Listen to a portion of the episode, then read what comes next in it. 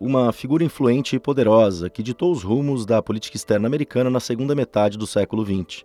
Uma figura pragmática, disposta a atropelar o que fosse preciso para garantir os interesses da maior potência do mundo. Para alguns, ele deve ser lembrado como um diplomata brilhante, para outros, como um criminoso de guerra. Eu sou Conrado Corsaletti e este aqui é o Durma Com Essa, o podcast de notícias do Nexo.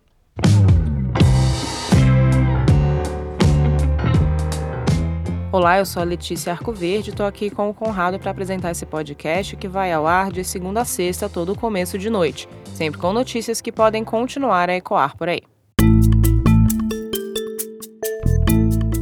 Quinta-feira, 30 de novembro de 2023, dia do enterro de Heinz Alfred Kissinger, ou Henry Kissinger, como ficou mundialmente conhecido o cientista político, diplomata, ex-conselheiro nacional de segurança dos Estados Unidos e ex-secretário de Estado do governo americano, morreu na véspera, aos 100 anos de idade. A morte de Kissinger foi comentada por governos do Ocidente ao Oriente. O presidente do Conselho Europeu, Charles Michel, disse que Kissinger era um ser humano gentil e uma mente brilhante que, ao longo de 100 anos, moldou o destino de alguns dos eventos mais importantes do século XX. Anthony Blinken, atual secretário de Estado dos Estados Unidos, principal nome da política externa do presidente Joe Biden, disse que poucas pessoas fizeram mais para moldar a história do que o Henry Kissinger. Já o David Cameron, que é ministro das Relações Exteriores britânico e ex-primeiro-ministro do Reino Unido, chamou Kissinger de grande estadista e um diplomata profundamente respeitado.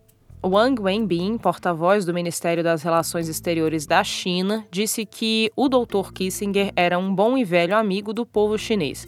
Vladimir Putin, presidente da Rússia, elogiou a linha pragmática da política externa de Kissinger. We are the most cohesive society.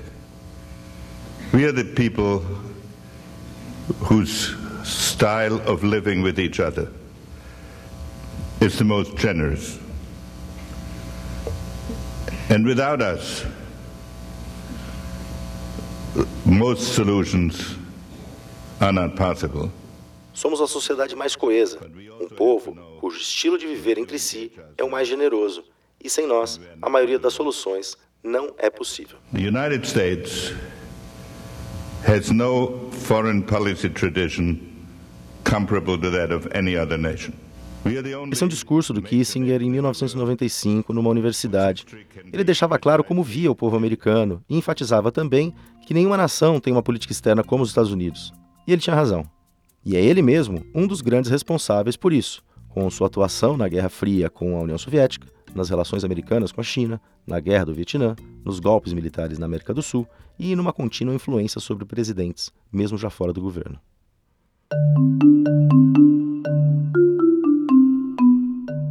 Heinz Alfred Kissinger nasceu na Baviera, no sudeste da Alemanha, em 1923. A sua família, de origem judia, deixou o país em 1938, diante da ascensão nazista.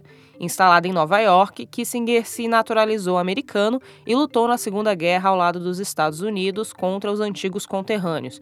Ele atuava no setor de inteligência, até por causa da sua fluência em alemão. De volta aos Estados Unidos com os nazistas derrotados, o Kissinger estudou ciências políticas em Harvard, publicou trabalhos sobre relações internacionais, ganhou influência em círculos de poder e, em 1969, com a chegada do republicano Richard Nixon à Casa Branca, virou conselheiro de segurança nacional do presidente. Estados Unidos no bloco capitalista e União Soviética no bloco comunista travavam a Guerra Fria, com ameaças de aniquilação nuclear mútua. Como conselheiro do Nixon, Kissinger trabalhou para tentar reduzir tensões e distender as relações com os soviéticos. A estratégia deu certo e as duas potências assinaram acordos para a limitação de armas nucleares. O conselheiro de Segurança Nacional da Casa Branca atuou também na aproximação dos Estados Unidos com a China, outro país comunista. O Nixon chegou a viajar para a China em 1972 para se encontrar com o líder da revolução Mao Tse-tung. Ao reatar essa relação, que estava rompida, os Estados Unidos mandaram um recado aos soviéticos, que temiam a ascensão chinesa. Um jogo de xadrez jogado num campo minado de bombas nucleares. A distensão foi importante para que o mundo se afastasse do Armagedon. Kissinger teve papel relevante nesse processo e também atuou na negociação de conflitos que eram reflexo da disputa entre os blocos capitalista e comunista, como a Guerra do Vietnã. Mas enquanto abria diálogo com líderes norte-vietnamitas, o conselheiro da Casa Branca realizava operações clandestinas. Numa dessas operações, os Estados Unidos jogaram 540 toneladas de bombas sobre a região rural do Camboja, país vizinho do Vietnã com quem os americanos não estavam em guerra. Fizeram isso com o objetivo de matar inimigos vietnamitas que se abrigavam em território cambojano. Mas as bombas mataram também dezenas de milhares de civis. Kissinger virou secretário de Estado de Nixon em 1973, mesmo ano em que recebeu o Prêmio Nobel da Paz junto com o líder norte-vietnamita Le Duc Tho. Foi uma premiação bastante controversa, aliás. O comitê norueguês do Nobel alegou que os dois mereciam a honraria porque tinham negociado um acordo de paz naquele ano. Mas não era acordo de paz, era só uma trégua, que se rompeu rapidamente. Nos Estados Unidos, o jornal The New York Times publicou um editorial em que classificava a honraria como um prêmio Nobel da Guerra. O historiador norueguês Asli Sven classificou a situação como um fiasco total, o pior prêmio em toda a história do Nobel da Paz. O fato é que, para o Kissinger, a Guerra do Vietnã era uma guerra perdida. Ele achava impossível que tropas regulares, como as americanas, derrotassem os guerrilheiros vietnamitas, os Vietcongs, que atuavam em conjunto com as tropas do Vietnã do Norte comunista. A situação piorou no Sudeste Asiático e também em solo americano, onde protestos pela paz cresciam. O Nixon caiu em 1974 por causa do escândalo do Watergate. O Kissinger continuou firme no cargo. Uma pesquisa do Instituto Gallup de 1975 mostrava que ele era a pessoa mais admirada dos Estados Unidos. O Kissinger ficou no cargo até o comecinho de 1977.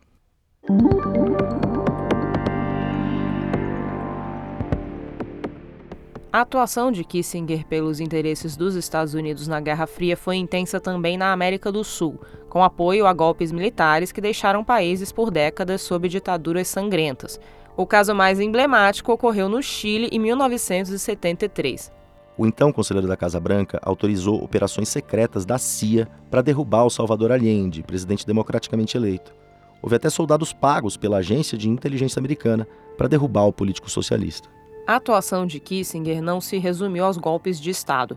Ele deixou correr solta, por exemplo, a Operação Condor, um consórcio de militares do Brasil, Argentina, Uruguai, Paraguai, Chile e Bolívia, que tinha como objetivo localizar e assassinar opositores das ditaduras instaladas naquela época na América do Sul.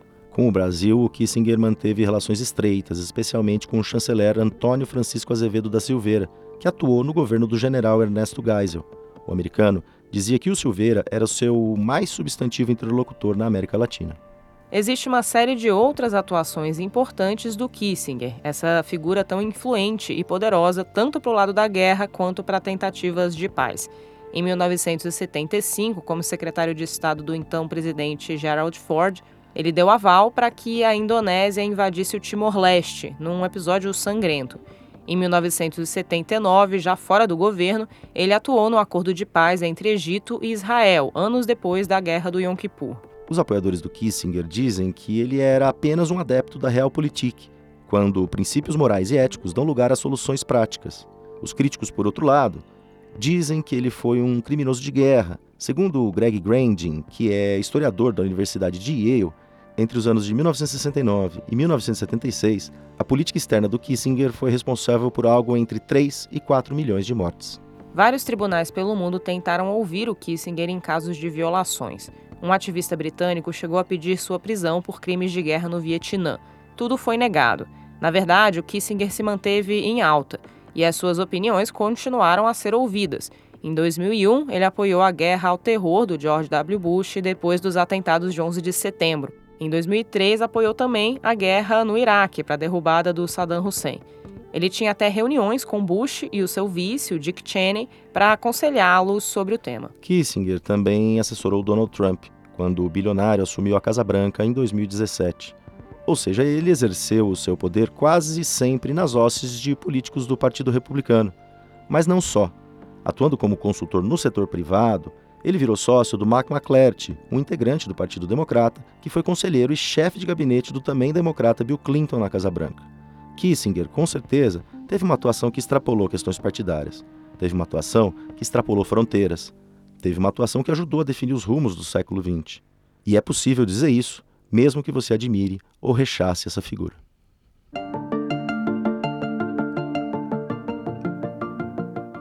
Desta quinta-feira até 12 de dezembro está em curso a COP28, a Conferência das Nações Unidas sobre as Mudanças Climáticas. O evento desse ano está ocorrendo em Dubai, nos Emirados Árabes. A COP, um importante fórum anual de discussões, já estabeleceu metas concretas em edições anteriores. Uma delas é o repasse de 100 bilhões de dólares de países ricos para que países em desenvolvimento lidem com questões do clima. Outra é agir concretamente para que a temperatura média do planeta não suba 1,5 graus Celsius no período que vai do início da era industrial ao ano de 2100. A Mariana Vick escreveu sobre qual é o status dessas metas atualmente, num texto para Ponto Futuro, editoria do Nexo que se dedica ao clima, entre outros assuntos. Essas metas ainda estão longe de ser cumpridas. Um relatório publicado nesse mês pelo Programa das Nações Unidas para o Meio Ambiente mostrou que os compromissos firmados pelos países que fazem parte do Acordo de Paris, que hoje é o principal tratado global para o clima, ainda não são suficientes para cumprir o objetivo de limitar o aquecimento a 1,5 grau até o fim do século. As políticas atuais propostas pelos países apontam, na verdade, para uma elevação da temperatura média global entre 2,5 graus e 2,9 graus até 2100. Mesmo nos cenários mais otimistas, em que todos os compromissos são cumpridos, as nossas chances de manter o aquecimento global abaixo de 2 graus são só de 14%. O relatório também diz que as emissões de gases de efeito estufa que causam a mudança climática teriam que diminuir de 28% a 42% até 2030 para a gente ficar dentro da meta. Já o compromisso de financiamento climático, que prevê que os países ricos, como você disse, repassem 100 bilhões de dólares anuais para os países em desenvolvimento, também é um desafio. Os próprios países ricos admitiram nas últimas COPs que não cumpriram o acordo que está valendo desde 2020. A promessa deles é que em 2023 a meta vai ser cumprida. Nesse mês, a OCDE, a Organização para a Cooperação e Desenvolvimento Econômico, chegou a divulgar que existe a possibilidade que esses 100 bilhões tenham sido atingidos em 2022, mas os dados são preliminares e ainda não verificados. Os países em desenvolvimento reclamam ainda que os repasses, mesmo já feitos, têm problemas de transparência. O texto da Mariana você lê no nexojornal.com.br barra ponto futuro. E você sabia que o Nexo acabou de completar oito anos? Para comemorar, você que é assinante pode convidar quem você quiser para receber oito semanas de Nexo. Procura no seu e-mail uma mensagem nossa explicando como fazer isso. E se você ainda não é assinante, dá para se tornar um com 60% de desconto num link que a gente vai deixar na descrição desse episódio. Corre lá que essa promoção é por tempo limitado.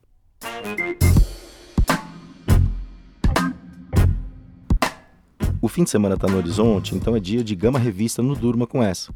A sessão traz dicas culturais que vêm da newsletter Achamos que Vale. A gente deixa um link na descrição do episódio para se você quiser assinar.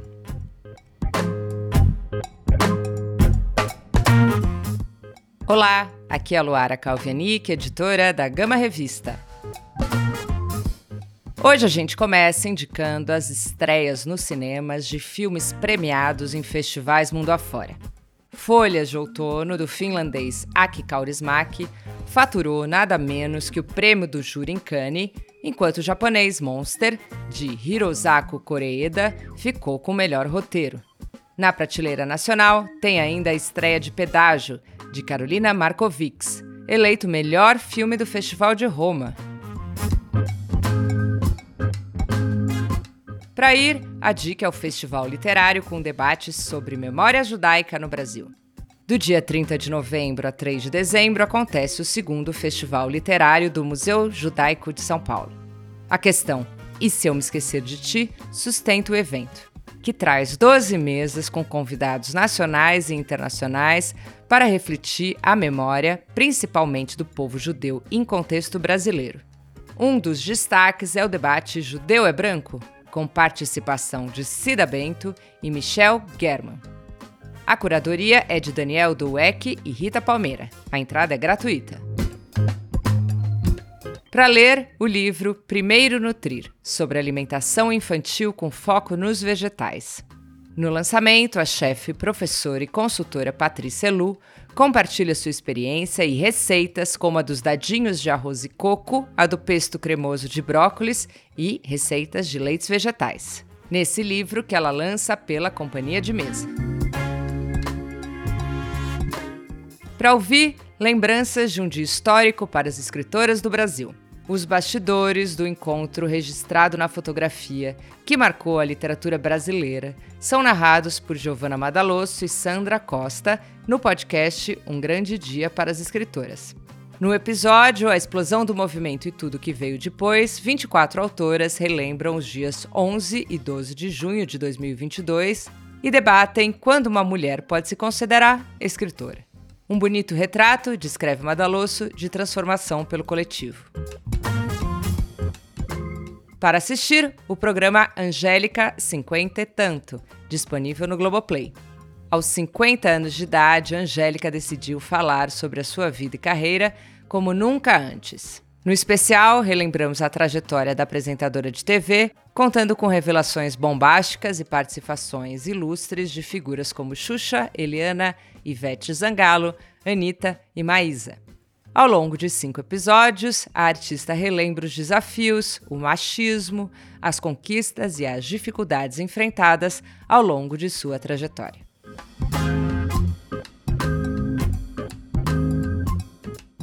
Por hoje é isso, mas semana que vem a Gama volta com mais dicas do Achamos que Vale. No site da Gama e assistindo às nossas newsletters, você pode conferir as nossas dicas semanais